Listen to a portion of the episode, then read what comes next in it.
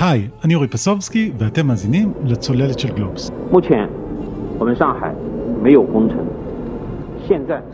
שלום אופיר דור. שלום. אופיר, אתה מכסה את תחום ההייטק אצלנו בגלובס, וגם את הכלכלה הסינית. נכון. והקולות שאנחנו שומעים ברקע מגיעים מסין, וליתר דיוק, משנגחאי. מה, מה אנחנו שומעים? כן, אנחנו בעצם שומעים חלק אה, מתוך אה, איזשהו סרטון אה, מחאה שעלה לרשתות החברתיות בסין לפני משהו כמו קצת יותר משבוע. קוראים לו הקולות של אפריל, והוא מתעד את האזרחים בשנגחאי ואת הקשיים שעוברים עליהם בשבועות האחרונים, שבועות של סגר מאוד הדוק בשנגחאי. עוצר אפשר להגיד בשנגחאי, קולות מהשטח של אה, אזרחים שחסר להם מזון, שכאלה שלא יכולים להגיע לבית חולים, של הסיפורים הקטנים אה, מתוך הסגר הענק הזה על עיר של משהו כמו 25 מיליון אה, תושבים. סרטון שהפך לוויראלי ברשת הסינית, עד שהוא כמובן נמחק ונעלם באופן מאוד מסתורי. כן, כי לא יכולים להיות uh, בסין uh, סרטוני מחאה ויראליים, זה לא משהו שאמור לקרות שם. נכון. אוקיי, אופיר, אז uh, היום רצינו לדבר על מה שנקרא uh, מדיניות האפס קורונה של סין, ואיך זה שהיא לא השתנתה כבר שנתיים, uh, מה זה אומר עבור הכלכלה, עבור המשטר הסיני, אתה יודע, התמונה הגדולה. אבל לפני שנגיע לזה, אולי כדאי להתחיל דווקא uh, ברמת המיקרו, עד כמה שקיים דבר כזה מיקרו במדינה ענקית כמו סין, אז מה קורה בשנגחאי? כן, אז שנגחאי שום דבר זה לא מיקרו בעיר הזאת, שזה באמת אחת הערים הגדולות בעולם. שנגחאי בעצם מסוף מרץ פחות או יותר נמצאת באיזשהו סגר, עוצר, עכשיו הוא קצת יותר, אולי יש קצת הקלות. זה התחיל באיזשהו סגר מדורג על חלקים שונים מהעיר, והפך להיות עוצר כללי על העיר, שבו הסין בעצם מיישמת את אה, מדיניות האפס קוביד שלה, זאת אומרת שהמטרה שלה היא להגיע לאפס מקרים. שנגחאי אה, חוותה גל מאוד מאוד גדול של אה, הידבקויות, של קוביד, אולי לא גדול בקנה מידה של ישראל, או בטח לא של ארה"ב, אבל יחסית לסין. ובעצם הם התחילו ליישם את האסטרטגיה הזאת במלוא המרץ, שזה אומר אה, להוציא את כל האנשים שהם אה, נדבקו, או את האנשים שאפילו באו במגע עם מישהו שנדבק, להוציא אותם מהקהילה, לבודד אותם במתקנים אה, ענקיים שנבנו במיוחד, ומהצד השני, למנוע מאנשים בעצם לצאת מהבית, חוץ מאשר טיפול רפואי מאוד מאוד דחוף, וגם זה נתון לספק. אז שני הדברים האלה קורים בבת אחת, כשבשנגחאי לפחות חלק אה, מהתושבים גרים ממש במגדלים כאלה שגרים בהם הרבה מאוד אנשים והם בעצם סגורים במגדלים האלה בלי יכולת לצאת מהם ולפעמים גם בלי גישה טובה לאוכל. נכון. אה, אז שנגחאי צריך לשים את זה בקונטקסט באמת העיר הכי עשירה בסין העיר הכי שבעה בסין והיא מוצאת את עצמה רעבה. אנחנו כבר היינו בסרט הזה של uh, סגר, עוצר uh, בסין בתחילת המגפה, זה כבר לפני שנתיים, באוחן, אבל שם מה שעבד זה עבד uh, שירות של משלוחים, ואנשים קיבלו אוכל הביתה דרך זה. פה איכשהו זה קרס, אולי בגלל הגודל של העיר, אולי בגלל כל מיני סיבות אחרות. כבר מההתחלה אנשים התקשו למצוא אוכל, התקשו לקבל אוכל הביתה, זה הפך להיות משימה. חלק מסתמכים על איזה שהם הקצוות ממשלתיות שהממשלה מחלקת, חלק צריכים להתאגד בניינים ביחד בשביל להזמין אוכל ביחד, וגם אז קשה להשיג את זה. שבועות ארוכים ששנגחאי רעבה, יש לזה ups ודאונס, אולי עכשיו הם קצת יותר הצליחו לאזן את זה. שדרך אגב, כאילו, בניגוד לישראל, צריך להבין את זה, בישראל גם כשהיה סגר, היה אפשר ללכת לסופר, ואנשים התלוננו, אולי שזה אפילו לא מספיק, אבל שם אי אפשר ללכת לסופר, הכל סגור.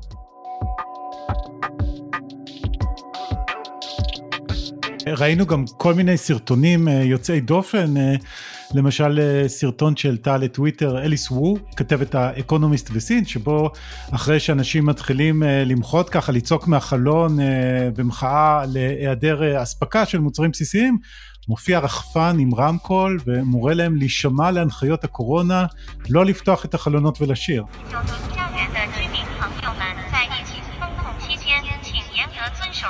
יש אה, גרסה שגם, אה, לא יודע אם זה רחפן, אבל יש איזה רמקול שאומר להם שאתם משתתפים באיזושהי מחאה שממומנת על ידי כוחות זרים, תפסיקו עם זה. יש כל מיני גרסאות כאלה, אבל כן, יש הרבה לחץ. עכשיו בימים האחרונים קצת נתנו לאנשים לצאת במקומות מסוימים, אבל עדיין זה היה מאוד מאוד הדוק, ואנשים, זה הפך לאיזה מנהג, אם בהתחלה היה נהוג שקוראים מהמרפסת לעודד את uh, כוחות הרפואה, זה הפך אחרי זה לדופקים על סירים ואומרים תביאו לנו אוכל, תביאו לנו אוכל. זה נהיה מאוד מאוד קיצוני, וגם היו הרבה מקרים קיצוניים בכל הסגר הזה. ראו סרטונים של אה, אנשי ממשל, מכים והורגים אה, חיות בית של אנשים שנדבקו בקורונה כדי לעצור את ההידבקות. היה סיפור שלם על הפרדה של ילדים מההורים שלהם, היה סיפור שלם על התנאים בכל המתקני כליאה או מתקני בידוד האלה של אנשים שנדבקו, לפעמים היו לוקחים לשם בניינים שלמים, והתנאים שם היו נורא נורא גרועים, הם עדיין גרועים, אור 24 שעות ביממה שלא מכבים אותו, אין שירותים כל כך טובים, בטח אי אפשר להתקלח שם, אז היו הרבה דברים ש... בייבאו, וזה הגיע גם לאלימות, יש הרבה סרטונים של תושבים בשנגחאי מתעמתים ברשויות. לנו במערב זה מאוד אקזוטי, אבל זה קורה הרבה בסין, זה לא עד כדי כך חריג. יש עימותים כאלה, אבל אתה יודע, סין זה מדינה גדולה, זה קשה להכליל מהמיקרו למקרו. וכל הצעדים הדרסטיים האלה, זה עובד? אז לפי הרשויות הסיניות זה עובד, הם אה, פרסמו במהלך הסוף שבוע האחרון, שהם הגיעו לאפס מקרי הידבקות מחוץ למתקני הבידוד האלה, של איפה שנמצאים אלה שקיבלו תוצאה חיובית. צריך להבין שזה לא סתם שהם אומרים אפס, הם בודקים אה, פחות או יותר את כל האוכלוסייה בכל יום או כל יומיים. אז כאילו אמור לתת להם אינדיקציה לא רעה, זה לא איזה הסתמכות על מי בא להיבדק מרצונו, עושים פשוט בדיקות לכולם. קשה לדעת לאן זה הולך, ואנחנו רואים את זה בשנגחאי עכשיו, אולי מתחיל להיגמר, אולי, בזהירות אפשר להגיד, אבל בבייג'ין עדיין יש גם איזושהי התפרצות יחסית קטנה, שאנחנו לא יודעים לאן היא תוביל. אז לפני שנדבר על אה, שאר סין, בואו שאלה אחרונה ככה על שנגחאי ספציפית, לטובת אלה מאיתנו שלא לא היו בסין או פחות מכירים, בוא תסביר שנייה כמה שנגחאי חשובה, כלומר זה לא סתם עיר, לא, זה באמת העיר אה, גם הכי גדולה בסין, וגם הכי עשירה בסין, וגם הכי מתקדמת. המרכז הכלכלי, פחות הפוליטי אולי, זה בייג'ין, אבל שלך איזה מרכז כלכלי מאוד גדול, יש לה את הנמל הכי גדול אה, בעולם לדעתי, נמל שנגחאי, שהוא עוד ממשיך לעבוד, אבל יש איתו גם כן בעיות. זו עיר מאוד מאוד חשובה, וזו עיר באמת שהיא הכי בינלאומית. לדעתי התושבים בשנגחאי לא הבינו מאיפה זה בא להם, כי הם חשבו שהם, אתה יודע, בספירה אחרת מכל סין, הם גם תמיד אה, מסתכלים על כל סין בתור אה, כפריים, והם המשכילים והעירוניים והמתקדמים, אז נראה, לדעתי הם לא ציפו שזה יגיע לכזה דבר. לא ציפו למצוא את עצמם נעולים בבית, אבל זה לא רק הם, כלומר, גם באזורים אחרים בסין אנחנו רואים uh, צעדים דרסטיים יותר ופחות. נכון, השבוע שעבר אני קראתי סטטיסטיקה שמשהו כמו 300 מיליון בני אדם בסין נמצאים תחת איזשהו סגר כזה או אחר, שזה קצת פחות משליש מהאוכלוסייה. אתה יודע, אם נסתכל ככה שנתיים ומשהו אחורה, אז בעצם מה שאתה מתאר זה אותה המדיניות הסינית כבר מזה כמה זמן. לא הרבה השתנה בסגנון הסיני של הטיפול במגפה מהימים של ווחאן ועד uh, שנגחאי. נראה שזה בדיוק אותו דבר, אני זוכר עוד בווחאן נורא התרשמנו מאיך הם בונים בית חולים ב, לא יודע, שלושה ימים וכאלה, הבתי חולים האלה קמו לא בשביל לטפל בחולים, חלק אולי כן, אבל בעיקר בשביל לבודד מהאוכלוסייה את כל המקרים החיוביים. האסטרטגיה הזאת נשארה והם הולכים איתה עד הסוף. אפס קוביד, להפריד את מי שחיובי, ממש לעצור אנשים פיזית מלצאת מהבית שלהם, אם זה לשים גדרות על שכונות, לסגור שערים, זה, אז ככה זה, זה באמת לא, לא השתנה, העולם נורא נורא השתנה בגישה שלו, גם הנגיף השתנה, זה, זה גם מאוד משמעותי, אנחנו ראינו את השינוי לדלתא, אחרי זה לאומיקרון, ו- וסין נשארה עם השיטה שלה. מי בעצם מחליט על השיטה הזאת? מי שמחליט על הכל, קוראים לו יושב ראש של הכל בסין, וזה שי ג'ינפינג, בטח בנושא כזה הוא מחליט. אני לא יודע אם הוא מתייעץ ספציפית, צריך להבין שבסופו של דבר כן יש איזשהו שיקול דעת ל- לאזורים השונים בסין גם. ושנגחאי הייתה דוגמה דווקא למישהי שזה אזור שהוא היה יותר... אה, אני יודע, ליברלי, הם האמינו בגישה יותר דיפרנציאלית, לא סגר כללי, וזה גם היום הביקורת עליהם בתוך סין. זה לא עבד להם, הם הצליחו לאורך כל המגפה, ואז במרץ הם התחילו לקבל כמויות גבוהות מאוד של אה, אומיקרון, ולא הצליחו יותר. עד שהגיע וריאנט האומיקרון. כן. והם הפכו בעצם לדוגמה של הגישה הכי נוקשה כרגע.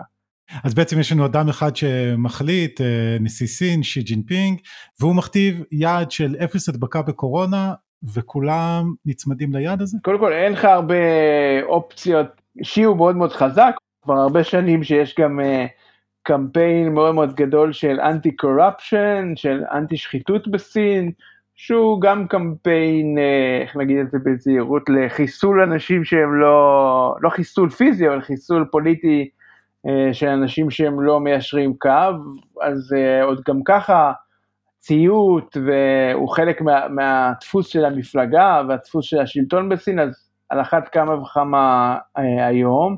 עכשיו השיטה בסין אה, היא באמת בנויה על זה שגם כל הראשי ערים, ראשי המחוזות והיושבי ראש של המפלגה בכל אחד מהמקומות האלה, הוא לא תלוי באזרחים בשביל הקידום שלו או האם הוא ייבחר שוב. זה ההבדל אולי משיטה דמוקרטית, אלא הוא תלוי בממונים שלו, ובציונים שהוא מקבל ובעמידה שלו ביעדים. בוא נראה את ראש עיריית שנגחאי, הוא מחויב קודם כל לעמוד ביעדים שמציבים לו, לא ברווחת התושבים, ובמשך הרבה שנים היעד היה דרך אגב צמיחה כלכלית, והיה צריך לנפק צמיחה כלכלית, וכל ראשי הערים הפכו לסוג של אנשי עסקים שמביאים יזמים אליהם. עכשיו היעד הוא ממש אפס קוביד, אפס קורונה, זה היעד המרכזי. ומי שלא לא יעמוד בו מבין ראשי המחוזות, זה כבר הוכח בעבר, הם מאבדים את משרתם די מהר. כן, ובעצם היעד הזה, כמו שאתה אומר, הוא לא השתנה, היעד הוא עדיין אפס הדבקה בקורונה, למרות שהמציאות השתנה, הנגיף השתנה, יכול להיות שיש כאן בסין איזושהי מידה מסוימת של דוגמטיות? אין ספק ש... שסין זה מערכת שמרנית, והמפלגה תמיד מהללים את השלטון הסיני על זה שהוא חושב חמש שנים קדימה, אבל אתה יודע, הצד השני של המטבע של זה שעושים תוכניות חמש שנתיות ותוכניות עשר שנתיות, זה שלפעמים אתה לא יודע לאלתר ולשנות תוך כדי תנועה, הכל כזה נורא מוכתב מראש ונוקשה. עכשיו, לזכותם של הסינים גם צריך להגיד שיש נסיבות מאוד מאוד uh, ייחודיות, שאולי הם כן לטובת המדיניות הזאת, במידה מסוימת בגלל שסין, חוץ מההתפרצות הראשונה מרוחן, היו בו התפרצויות מאוד מאוד קטנות, רוב האוכלוסייה הסינית אין לה שום חסינות נגד הנגיף הזה. יש חשש שבאמת אם יפתחו את סין, אז יכולה להיות באמת איזושהי תחלואה ברמה מאוד גבוהה במדינה. אז זה לצד אחד, אבל מצד שני כן, זה נראה שבאמת בסין קשה לשנות דברים תוך כדי תנועה. אז אופיר, בהכנה ככה לשיחה שלחת לי כל מיני כתבות אה, מלפני שנתיים פחות או יותר, משנת 2020, תחילת הקורונה, שבהם במערב, אתה יודע, בעיתונים אה, מרכזיים אה, מארצות הברית, קשרו ממש אה, כתרים לסין בתור מי שמצאה דרך להתגבר על הקורונה ועשויה להיראות כמנצחת של הקורונה. אולי גם זה חלק מהעניין, אה, או גם זה חלק מההסבר ללמה הם לא ממהרים לשנות את המדיניות שלהם. כן, זה חלק מאוד מאוד מהותי מההסבר הזה. סין עצמה מההתחלה קישרה בין המדיניות שלה, אפס קוביד, אפס הדבקות, לבין השיטה הפוליטית שלה. ההצלחה של השיטה הזאת לאורך הזמן הייתה הונימה הביתה, עזוב את מה החוצה, כאיזושהי הוכחה לעליונות של השיטה הפוליטית הסינית. תראו איך בארצות הברית הם לא מצליחים להתמודד עם הקורונה, תראו איך באירופה. אנחנו הצלחנו להגיע לאפס הדבקות, כל המדינה, או 99% מהמדינה, מה שהיה רוב הזמן, חיים חיים רגילים, וזאת ההוכחה לעליונות השיטה הסינית, שהיא שיטה שלא צריך, אתה יודע, שמותר בה לפגוע גם בחירויות הפרט למען טובת הכלל. וזה הפך באמת לאחד מההוכחות לעליונות הזאת של השיטה הסינית. ולכן כרגע בסין, גם שי ג'ינפינג ממש בעצמו, הוא קשר אה, את הגורל הפוליטי שלו עם השיטה הזאת. הוא בעצם שם את כל יהבו על זה ואמר שזו השיטה הנכונה, ותראו איך היא הביאה לסין גדולה, ותראו איך סין ניצחה את הנגיף, הוא גם אמר במילים כאלה. אני לא יכול להגיד שהיא נכשלה, כי היא לא נכשלה, עוד פעם, היא מצליחה להביא את התוצאות בסופו של דבר, אבל זה הולך כמובן במחיר אה, אנושי מאוד מאוד כבד. אוקיי, okay, ואגב, זה לא רק אה, שיטת הבידודים, הם גם, אה, הזכרת קודם את החיסון הסיני, לא משתמשים בחיסונים של המערב, בחיסוני ה-mRNA. נכון, זה גם עוד חלק מהקטע הפטריוטי והלאומני והתחרות הזאת. סין אומרת, כן, החיסון שלנו הכי טוב, והחיסון שלהם מבוסס על אה, נגיף מוחלש, ובעצם הם לא, לא אישרו אף פעם את החיסון המערבי. אז כשהלגיטימציה של המשטר תלויה אה, בשיטה שבחרת להתמודד בקורונה, באמת כבר קשה לשנות את השיטה. קשה לעשות את השינוי הזה, ובעצם אתה יכול להיות שאתה מודה שאולי אתה לא ניצחת את הנגיף אה, אם אתה משנה. לעומת זאת, אם אתה ממשיך להפעיל יותר ויותר כוח, זה עדיין, אתה דבק בשיטה שלך.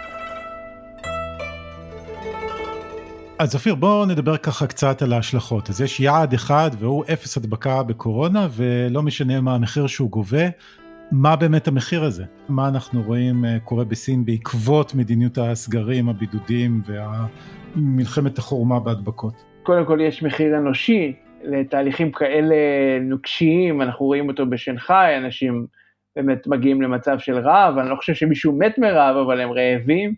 אנשים מאוד מתוסכלים, אנשים, אה, חלקם לא מצליחים להגיע לטיפול רפואי, אה, למרות ש...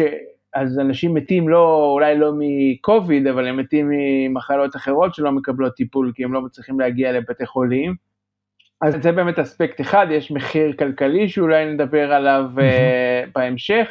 יש גם את השאלה הגדולה של מתי די, זאת אומרת, כרגע נראה שהעולם יוצא מהקורונה ומסתובב חופשי, ואנשים לומדים לחיות עם הנגיף, כמו שקוראים לזה, וסין אה, לא נפתחת, והשאלה גם מתי היא תיפתח. רוב הסינים לא יכולים לצאת מארצם, מאוד קשה להיכנס לסין, זה גם לא כל כך ברור מה הנקודת יציאה כן. הזאת. אז מה באמת ההשלכות הכלכליות יותר? קשה מאוד לדעת, אבל אנחנו כבר רואים שיש לזה השפעה כלכלית. באפריל, לדוגמה, התפוקה של המפעלים בסין הייתה הנמוכה ביותר בשנתיים האחרונות, מאז ההתפרצות של הקורונה באוחן והסגר הראשוני הזה שהיה בסין. זה כבר איזושהי אינדיקציה ראשונית, אה, הרבה מפעלים לא הצליחו לעבוד כי אנשים לא יכלו להגיע אליהם. חלק מהמפעלים ניסו להלין את העובדים אצלהם בשביל שהם יוכלו להמשיך לעבוד, אבל uh, עדיין זה, זה אף פעם לא היה באופן מלא. דרך אגב, מצחיק כאילו, אילון מאסק, אתה יודע, הוא היה אחד מהמוחים הגדולים על הסגר בקליפורניה, אבל בשנגחאי הוא לא, לא ממש uh, דיבר על זה שמפעל טסלה הושפט uh, בשנגחאי. אבל אז המחיר הזה, אנחנו כבר מתחילים לראות אותו, סין נתנה יעד של 5.5 אחוז צמיחה ב-2022. כרגע נראה שהם לא, לא יעמדו בזה, אלא אם כן הם, uh, יקרה איזה נס, או שהם ישחקו מספיק עם המספרים. אז יש לזה אספקט כלכלי, וזה כמובן האספקט הכלכלי הוא לא רק לסין, וגם כמובן יש פגיעה כל הזמן מתמשכת בפרנסה של אנשים, אנחנו מכירים את זה מפה, בבייג'ין, אה, בסוף שבוע הזה, זה סוף שבוע של חג, ה-1 במאי, אנחנו עדיין במדינה קומוניסטית, אז חוגגים את ה-1 במאי. אה, אז אה, הסוף שבוע הזה שהוא סוף שבוע של חופשה, אז בבייג'ין רוב המסעדות היו סגורות, לא יכלו להכניס אנשים, אז עוד פעם פגיעה בפרנסה של אנשים, שלא לדבר על תיירות ועל, ועל עוד ענפים אחרים, אז את כל זה אנחנו מגיעים, מכירים, וגם כמובן במקרו, ברמה העולמית, כאילו סין היא מאוד מאוד חשובה לכלכלה העולמית, אנחנו לא הצלחנו, אנחנו, כל, הדבר, כל העיכובים האלה בנמלים ובנמל שנגחאי, זה דברים שאנחנו נרגיש עוד חודש, עוד חודשיים, עוד פעם חוסר במוצרים, עוד פעם חוסר בחומרי גלם חשובים, אז כל זה יש לו, יש לו השפעה גם ברמה הגלובלית. כן, אחד הסיפורים הגדולים של השנה האחרונה היה האינפלציה, שלפחות חלק מהכלכלנים אומרים שהמקור שלו הוא במה שנקרא אה, עיכובים בשרשרת האספקה, כשנמלים בסין אה, סגורים, כשיש עיכובים במשלוח סחורות מסין, זה בטח אה, לא עוזר להורדת האינפלציה. אתה יודע, אופיר, אחד הפרשנים אה, שקראתי דיבר על זה שבתחילת שנת 2020, כשהקורונה רק פרצה בווהאן, ואחרי שהממשל הסיני לא הכיר בה בזמן ולא הגיב בזמן והכחיש בהתחלה, שהיה איזה סכנה למשטר, סטייל אה, צ'רנוביל אה, והמשטר הסובייטי בברית המועצות, שיש איזה אסון שמשתיקים אותו והוא מתפוצץ ומסכן את המשטר, אבל בסופו של דבר סין התעשתה וכמו שאמרת הציגה איזשהו מודל שהיה נראה מוצלח למשך איזושהי תקופה ועכשיו אם המודל הזה באמת אה, עשוי להיות בסכנה ואם המחיר שלו יהיה גבוה מדי האם יש פה איזושהי סכנה למשטר הסיני? אני חושב שכל מי שעוסק בעולם הזה של סין שמע את המושג הזה של רגע צ'רנוביל ואובדן המנדט האלוהי, מדברים ברמה הגבוהה יותר הסינית, של אה, השלטון מאבד את המנדט מהעם. וכאלה דברים, המונחים האלה שמע את זה עוד פעם ועוד פעם ועוד פעם, וכל פעם שיש איזשהו משבר בסין, ודיברו על זה בהקשר של הכלכלה הסינית כבר לא צומחת יותר מדי, ובהקשר לסארס, ובהקשר להרבה הרבה דברים. אז אה, זה תחזיות שבאות והולכות, כרגע זה לא נראה בכלל בכיוון, חייבים להגיד. אה, שי ג'ינפינג הוא באמת מנהיג מאוד מאוד מאוד חזק, וזה לא נראה שמשהו מאיים עליו. צריך לזכור מה סין עברה בתקופת אה, מאו צטונג והשלטון שלו נשאר יציב, אז אה, מה, מה זה לעומת היום? למעשה שי הולך אפילו לקבל את הקדנציה השלישית שלו בתור נשיא ובתור יושב ראש המפלגה אה, במהלך השנה הזאת, שזה גם יוצא דופן, הוא לא היה אמור בכלל להיכנס לקדנציה שלישית, uh, אבל הוא שינה את החוקה. אז כרגע נראה שהמעמד שלו מאוד מאוד חזק, ואנשים שמבינים בסין אומרים שבכלל אין מה לצפות למחאה עממית בכזאת מדינה ענקית, אלא איזשהו משהו, שינוי בצמרת, אבל, אבל ממש זה לא נראה כרגע כמשהו ריאלי. זה תהליכים מאוד מאוד ארוכים, וצריך לראות מה יקרה באמת לאורך זמן. משהו שמאוד מאוד קשה לעשות זה להחזיר אנשים אחורה. בסדר, החזרת אותם אחורה, נעלת אותם בבתים חודש, זה, זה, אתה יודע, לא נעים, אבל uh, זה טראומה, אבל זה משהו אחד. אבל uh, אנשים בסין התרגלו לחיים שהם יכולים לנסוע לחו"ל, שהם יכולים לחיות, ואם הם יראו שכל העולם נפתח והם עדיין סגורים, כבר קצת אולי יהיה יותר מדי. צריך לראות איך סין תנהל את היציאה הזאת מהאפס קוביד, כאילו, מתי, מתי עוצרים פחות או יותר.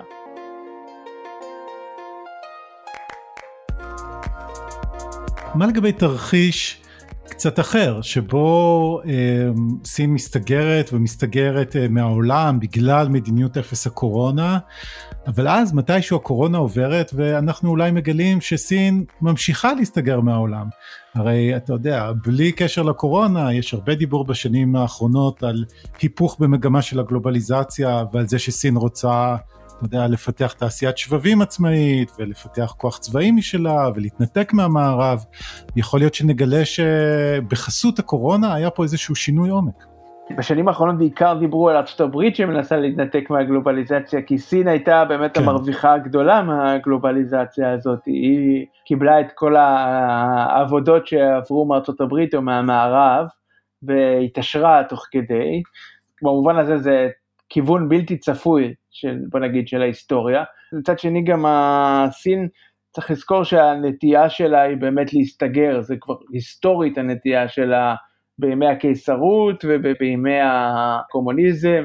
מדינה שתופסת את עצמה כציוויליזציה, אז יותר קל לה לחיות בתוך עצמה.